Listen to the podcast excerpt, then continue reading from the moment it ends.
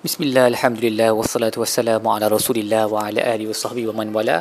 InsyaAllah dalam episod kali ini kita akan membincangkan tadabbur bagi muka surat seratus tiga puluh dua surah Al-An'am ayat tiga puluh enam sehingga ayat empat puluh empat. Baik, bagi ayat yang pertama muka surat ini, innama yastajibul ladzina yasma'un, Uh, sesungguhnya yang menjawab panggilan kamu wahai Muhammad adalah mereka yang mendengar.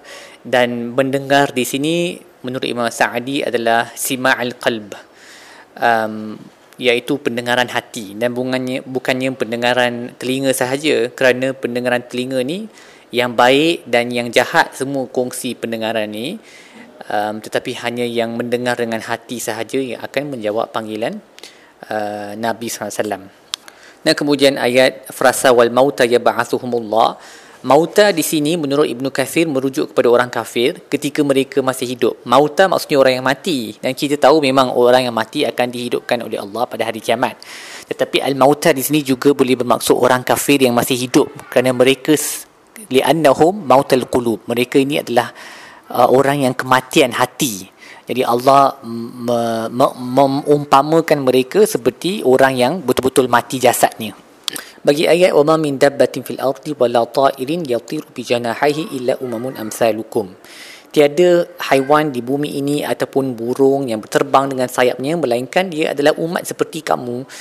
Um, dan para ulama berkata umat seperti kamu maksudnya Allah uh, mem- Allah yang mencipta mereka dalam dalam keadaan berkomuniti, Allah yang memberi mereka rezeki, dan mereka juga akan dibangkitkan pada hari kiamat untuk masing-masing mendapat balas dendam ke kezaliman yang berlaku di dalam komuniti mereka lah. Dan dalam hadis yang terkenal Nabi berkata hatta kambing yang tak ada tanduk akan dapat balas dendam terhadap kambing yang tanduk, yang bertanduk, yang bergaduh dengannya ketika mereka masih hidup lagi. Semua, everybody will get their due credit lah. Semua akan uh, diselesaikan, uh, semua permasalahan yang wujud di dalam komuniti mereka akan diselesaikan pada hari kiamat, dan kemudian mereka akan uh, dihapuskan dan tukar menjadi debu. Dan orang kafir apabila melihat perkara ini berlaku pada hari kiamat, mereka akan membaca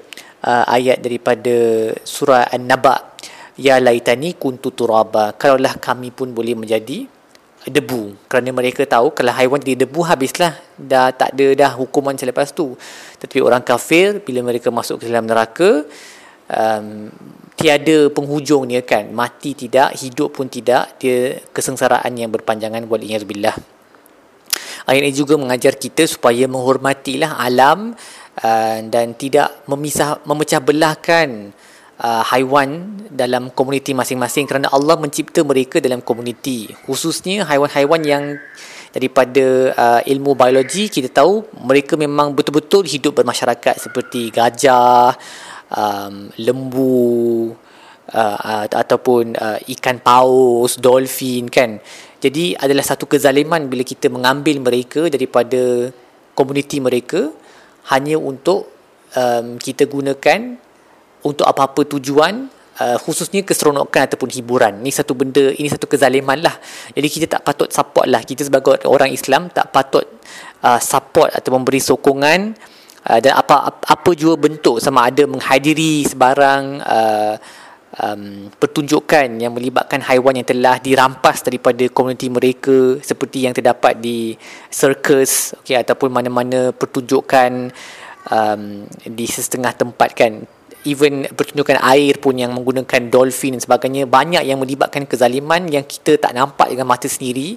Dia mungkin nampak macam mereka dilayan dengan baik, tetapi apa yang berlaku di sebaliknya adalah sangat dahsyat. Banyak dokumentari yang boleh ditonton lah tentang bagaimana haiwan ini dirampas daripada komuniti mereka uh, di lautan, di daratan, dan kemudian uh, dibuat dia atas alasan oh nak nak mengajar manusia tentang tentang alam, sedangkan ini satu dusta kan. Sebab kebanyakan haiwan dalam dunia ni tak ada pun dalam zoo, tak ada pun dalam mana-mana pertunjukan untuk kita faham, untuk kita um, belajar tentang mereka. Most of the animals are not in zoos. We still can learn about them kan. Kita masih boleh belajar tentang mereka melalui dokumentari dan sebagainya. Jadi kalau uh, zoo tu mungkin okey lagi lah, tetapi kalau dia melibatkan pertunjukan uh, especially gajah eh, sebab gajah dia sangat bergantung kepada komuniti dia. Mereka dirampas daripada kecil lagi oleh ibu mereka uh, dan dikurung, tidak diberikan minuman supaya uh, jiwa mereka pecah dan mereka akan submit lah kepada semua yang disuruh oleh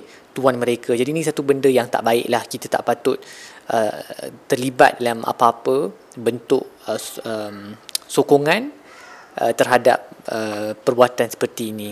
Fikirlah baik-baik sebelum apa-apa yang kita buat kan, nak tengok, tengok hiburan ke apa-apa, kita kena fikir macam mana haiwan tu boleh sampai di situ in the first place. Adakah benda yang haiwan tu buat normal ataupun adakah ia satu yang luar biasa yang tak berlaku dalam komunitinya. Banyak juga haiwan ni apabila dah tua mereka tidak dijaga dengan baik, mereka dibiarkan sahaja untuk mati begitu sahaja kerana sudah tidak lagi mendatangkan keuntungan kepada uh, pemiliknya. Jadi ini semua adalah kezaliman lah, kita tak patut terlibat dalam apa-apa cara pun uh, dalam kezaliman ini kerana kita akan dipersoalkan oleh Allah nanti pada hari kiamat. Kemudian bagi ayat walaqad arsalna ila umamin min qablika fa akhadnahum bil ba'sa'i wad dharra la'allahum yatadarra'un falaula iz ja'ahum ba'suna tadarra'u walakin qasat qulubuhum wa zayyana lahumush syaitan ma kanu ya'malun.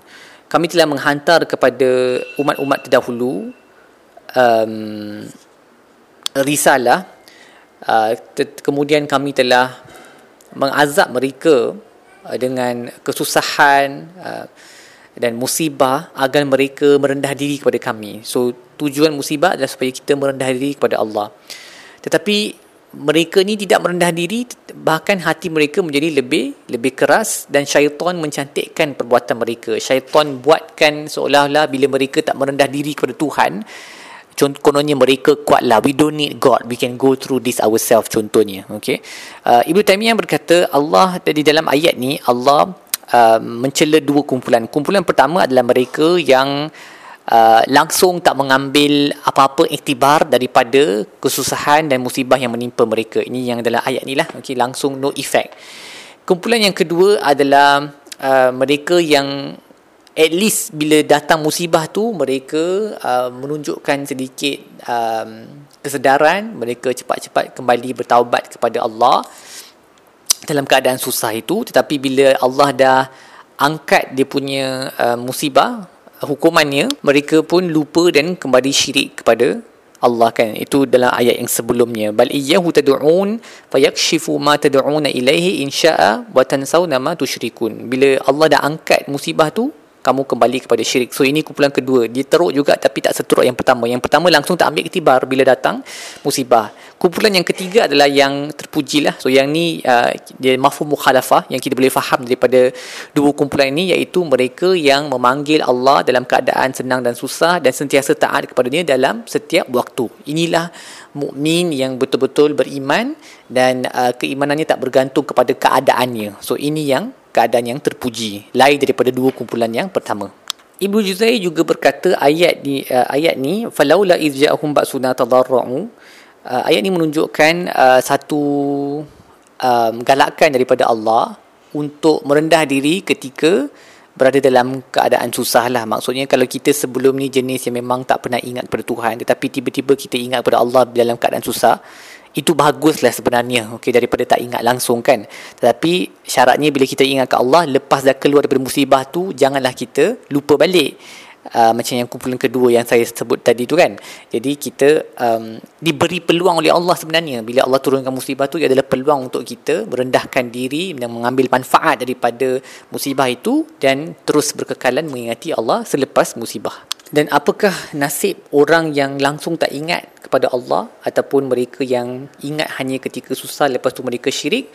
Allah berkata falamma nasu ma dzukiru bihi, apabila mereka lupa apa yang mereka diperingatkan, fatahna alaihim abwaaba kulli syai'in, kami buka kepada mereka pintu segala segala nikmat, hatta idza farihu bima utu, sampailah mereka bergembira dengan apa yang mereka diberikan, akhadnahum baghtatan fa idza hum mublisun, kami mengazab mereka dengan tiba-tiba dan ketika itu barulah mereka akan hilang harapan. Jadi Imam al-Qurtubi berkata uh, Allah akan buka ke atas mereka semua pintu yang sebelum ni tertutup. Um, contohnya ketika musibah kan, kesempitan rezeki dan sebagainya, tapi mereka tak ambil iktibar. Jadi Allah buka semua pintu sehinggalah mereka farihu bima utu, mereka jadi bongkak, mereka jadi uh, ta'ajub dengan diri sendiri dan mereka sangka bahawa apa yang diberikan ni tak akan habis, dan dia juga fikir yang lagi teruk, dia fikir uh, semua yang mereka dapat ni adalah dalil bahawa Allah redha dengan mereka. Akhadnahum baghtatan, pada pada ketika itu Allah akan mengazab mereka secara tiba-tiba dan memusnahkan mereka uh, dalam keadaan mereka lalai. Waliyazbillah, ni istidraj lah, ni yang kita tahu konsep istidraj kan, inilah dia. Dan Imam Hasan Al-Basri telah berkata menurut Ibnu Kafir dalam kitabnya, sesiapa yang Allah meluaskan, meluaskan baginya rezeki dan dia tak fikir sedikit pun yang mungkin itu merupakan satu satu ujian daripada Allah yang dengannya um, dia mungkin dimusnahkan oleh Allah, maka dia tak ada akal. Begitu juga sesiapa yang dia banyak melakukan dosa tapi Allah bagi penangguhan, bagi penangguhan, bagi penangguhan, dan dia tak terfikir pun sedikit yang ini mungkin Allah sedang memusnahkan dia, maka dia juga tiada akal. Dia tak ada dia tak ada apa keen intellect lah untuk faham the reality of things. Kemudian Imam Hasan Al-Basri membaca ayat ni lah, okay, sebab dia tak sedar apa yang sedang berlaku kepada diri dia. Baik, apa yang kita boleh belajar dari buku surat ini? Yang pertama, ingatlah bahawa hidayah adalah di tangan Allah, maka mohonlah hidayah daripadanya, seperti mana Allah sebut, man yasha'illah yudlilhu wa man yasha' yaj'alhu ala siratim mustaqim. Siapa yang Allah nak, Allah akan sesatkannya, dan siapa yang Allah nak, Allah akan tunjukkannya ke jalan yang lurus. Seterusnya, ingatlah bahawa kesakitan, kesempitan hidup, kefakiran, apa-apa musibah dunia ini adalah, tujuannya adalah untuk mengingatkan kita kepada Allah subhanahu wa taala dan mengembalikan kita kepadanya setelah kita mungkin terpisung sedikit. Dan jadi ambillah peluang itu untuk kembali semula kepada Allah. Seterusnya, ingatlah bahawa apabila dunia ini dibuka segala nikmatnya ke atas seseorang, dan orang itu dia tak dia tak selari bila dia dapat semua nikmat tu, dia tidak um, dia tidak sekali dengan sifatnya yang rendah diri dan tidak mengikut syariat Allah. Kiranya dia melanggar semua peraturan Allah, tapi nikmatnya semakin bertambah-tambah. Ingatlah bahawa ini adalah muqaddimah kepada kemusnahan. Dia adalah bibit-bibit awal kepada kemus- kemusnahan. Waliyazbillah. Seterusnya, um, pilihlah mana-mana haiwan yang kita boleh nampak dengan mata ataupun menerusi dokumentari, dan tengok bagaimana Allah uh, mensistemkan mereka dalam komuniti, bagaimana Allah memberi mereka rezeki, um, dan uh, reflectlah tadabbur perkara itu tentang kekuasaan Allah. Dan akhir sekali, apabila kita ditimpa musibah, uh, bergegaslah uh, mohon daripada Allah, kerana dia yang boleh menghilangkan Uh, musibah tersebut, seperti mana uh, katanya, bal iyyahu tad'un fayakshifu ma tad'una ilai insya'a wa tansaw ma tushrikun. Dialah yang boleh, dialah yang kamu akan berdoa apabila kamu dalam musibah. Orang yang tak percaya kepada Tuhan pun dia memang akan berdoa kepada Allah, okay, pada waktu itu kan, katakan tersangkut di tengah-tengah laut selepas kapal uh, karam, dia pegang kayu, dia tak tahu dah tak ada orang sekeliling dia, dia, dia memang akan berdoa kepada Allah. Rububiyah tu akan keluar, okay. Uh, walaupun sebelum ni dia tak, tak percaya kepada Tuhan ataupun dia percaya kepada Tuhan-Tuhan lain, waktu tu dia akan berdoa kepada Tuhan yang satu, uh, dan Allah memang akan uh, uh, membantunya, kerana Allah fayakshifu ma tad'una ilai, Allah boleh mengangkat musibah tersebut, tetapi selepas itu mereka uh, kufur. Jadi kita jangan jadi macam itulah, kita berdoa dan kita terus beribadat kepada Allah dan bersyukur kepadanya dengan hidup sebagai Muslim yang baik selepas terkeluar daripada musibah. Baik, setakat itu saya tadabbur kita bagi muka surat ini. InsyaAllah kita akan sambung dengan episod-episod lain. Sallallahu alaihi wa sallam Muhammad wa ala alihi wa sahbihi wa sallam. Walhamdulillahi rabbil alamin.